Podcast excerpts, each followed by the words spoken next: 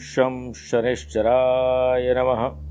ॐ शं शनैश्चराय नमः। ॐ शं शनैश्चराय नमः। ॐ शं शनैश्चराय नमः। जय शनिदेव।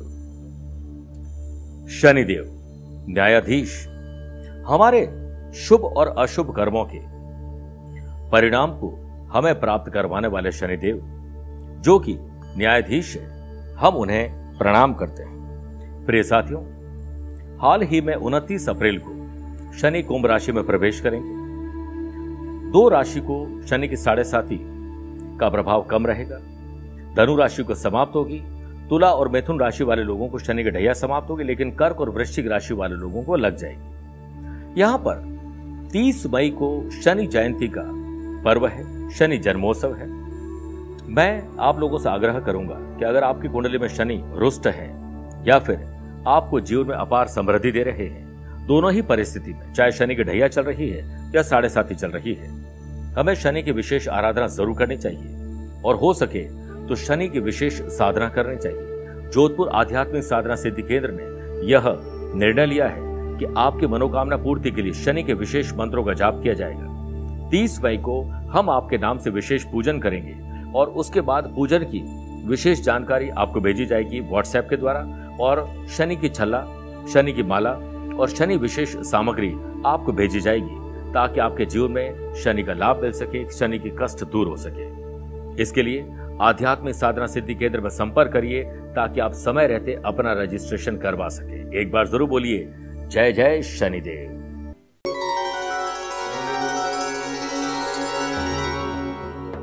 नमस्कार, प्रिय साथियों, मैं हूँ सुरेश श्रिवाली, और आप देख रहे हैं अक्षय तृतीया स्पेशल कार्यक्रम। आखा तीज पर बहुत सारी खरीदारी होती है। हर दुकान में भीड़ भाड़ होती है, और लोग अपने मनपसंद की चीज़ें खरीदते हैं। ऐसी चीज़ें जो उनके भविष्य में बहुत समय तक उनके साथ रह सके और स्थायी संपत्ति खरीदने का काम ज़्यादा करते हैं। लेकिन क्या आप जानते हैं कि बाल लक्ष्मी का आशीर्वाद पाने के लिए कौन कौन सी चीज़ें हैं जो आपको घर लानी चाहिए?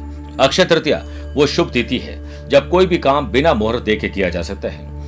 इस शुभ तिथि पर किए गए कर्मों में सफलता की संभावनाएँ बहुत बढ़ जाती है। वैसे, हम लोग पूरे वर्ष भर ही कुछ न कुछ खरीदते रहते हैं, लेकिन माना जाता है कि अक्षय तृतीया पर जो खरीदा जाता है, वो कई गुना आपको तरक्की देता है। इस दिन शुभ वस्तुओं की खरीदारी से माँ लक्ष्मी अति प्रसन्न होती है। घर में अन्न, धन का भंडार भरा रहता है और मान्यता है कि अक्षय तृतीया के दिन सोने, चांदी के गहने, बर्तन, संपत्ति, ज़मीन, प्लॉट, मकान अथवा अन्य जगह निवेश करना शुभ रहता है। इस दिन हर व्यक्ति सामर्थ्य के अनुसार कुछ न कुछ शुभ खरीदता ज़रूर है। लेकिन इस बार, इस दिन, आप इन छह चीज़ों में से किसी एक या पूरी पूरी छह या तीन चीज़ों को ज़रूर अपने घर ले आए।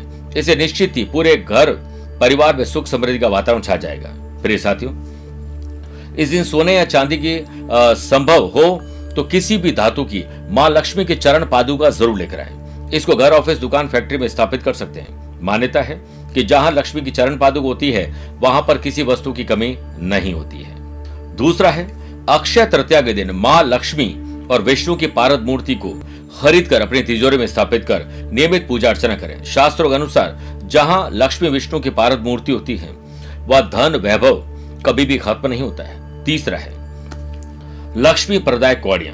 देवी लक्ष्मी को आकर्षित करने की क्षमता रखती है, क्योंकि कौड़िया भी माँ लक्ष्मी के समान समुद्र से उत्पन्न हुई है। अक्षय तृतीया के दिन कौड़ियों को खरीद कर जहाँ रुपए पैसे हमारी तिजोरी वहाँ रखिए, नियमित रूप से केसर या हल्दी से पूजा अर्चना करें हर शुक्रवार को। कभी भी आपका गुल्लक खाली नहीं रहेगा, तिजोरी खाली नहीं रहेगी। चौथा, इस दिन एक मोती शंख खरीदिए या दक्षिणावर्ती शंख। इसे तिलक करके चावल के कटोरे पर रखना चाहिए, लाल वस्त्र बांधकर तिजोरी में रखना चाहिए। इससे घर में स्थायी संपत्ति बढ़ती है। अगला है, वैसे आमतौर पर तीन आँख वाले नारियल आपने देखे होंगे। लेकिन एक ऐसा नारियल जिसकी एक आँख होती है, उसे हम एकाक्षी नारियल कहते हैं। ऐसे नारियल को महालक्ष्मी का स्वरूप माना जाता है। अक्षय तृतीया के दिन एकाक्षी नारियल को खरीद कर उसे घर के पूजा स्थान पर रखने के बाद आप रोज़ाना दुकान, ऑफ़िस, फैक्ट्री जाएँ, जॉब करते हो, आप धूप, अगरबत्ती करके, चरण स्पर्श करके जाइए, आप देखिएगा आपकी तरक्की बहुत होगी और आपका कॉन्फिडेंस बढ़ जाएगा। प्रिय साथियों, अक्षय तृतीया के दिन क्रिस्टल या फिर स्पटिक का कछुआ लाकर पूजा अर्चना करें। क्रिस्टल का श्रीयंत्र रखने से आरोग्य यानी स्वास्थ्य अच्छा रहता है। और घर में जो पैसा आता है व्यर्थ चला जाता है, वो रुक जाता है।